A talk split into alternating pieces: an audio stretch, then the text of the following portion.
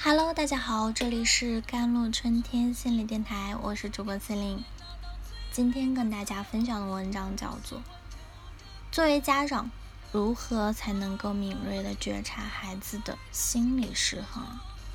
人生一趟，遇见你们我很荣幸。若有来生，我们不要再见面了。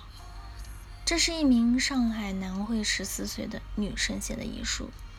从遗书的细节中，能够看出孩子性格细腻，懂得为他人着想，但是他却对人生失去了希望。在他离开人世前，还在为家里人考虑，懂事的让人心疼。桌子上是我能够拿得出所有的现金了。你们说压岁钱同意给我三万，我不要了，全归你。手机也不要了。微信的钱全给你们，我不会赖在家里把房子变成凶宅的，把奶奶接过来一起住吧，别整天去那种地方旅游被人家骗钱。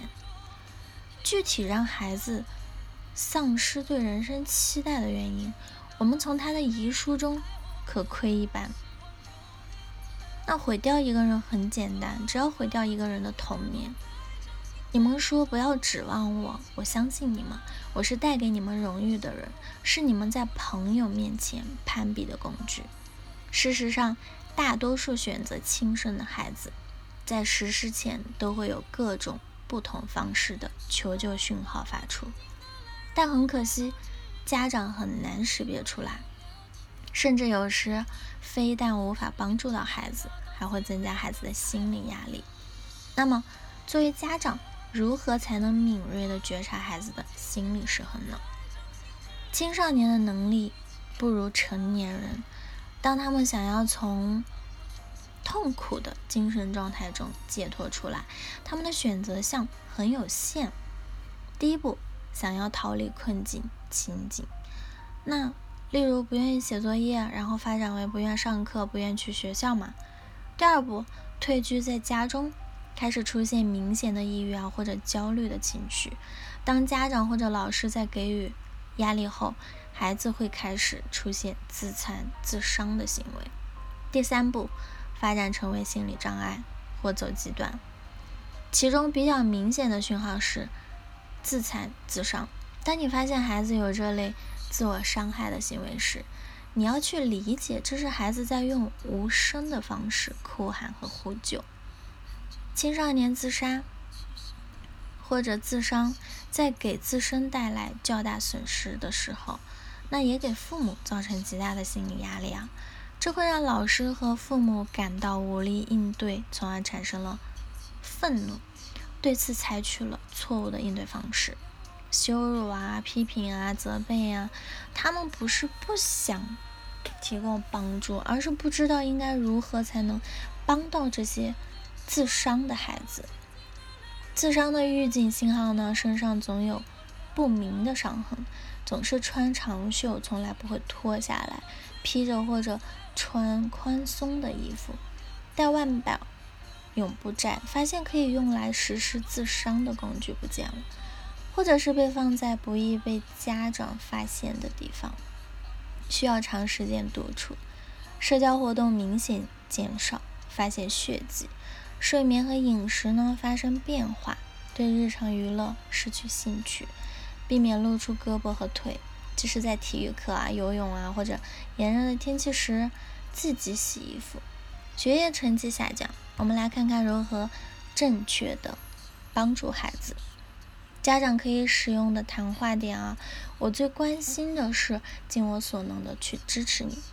这次谈话就是要帮我做到这一点。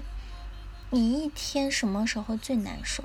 此时，作为你的家人呢，我们能为做些什么来帮助你？第三，你睡得怎么样？第四，你愿意去看医生吗？第五，你愿意跟我谈谈自伤的感觉吗？你还会和谁谈这些呢？第六，有什么我能帮到你的事情吗？家长可以使用的干预政策策略方法一。表露你的求助，为孩子做个示范。我真的很担心你，如果不给你提供一些额外的帮助，我们会觉得自己是不称职的父母。方法二，建议一个试用期。我觉得这个方法会有用，要不然你先试试看，不行的话我们再想办法。方法三，作为一个家庭来处理事情，这是一个我们都要承担责任的家庭问题。方法四，激发青少年的同情心。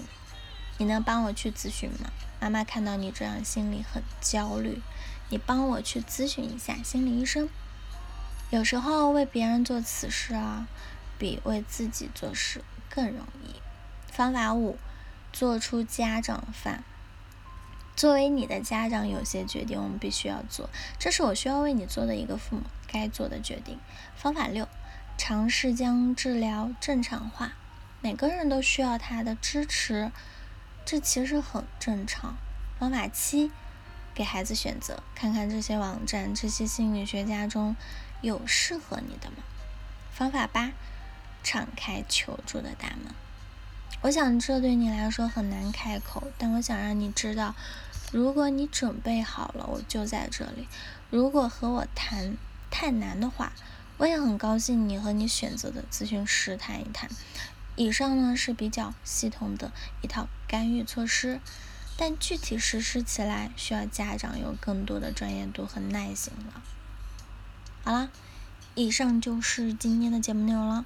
咨询请加我的手机微信号幺三八二二七幺八九九五，我是司令，我们下期节目再见。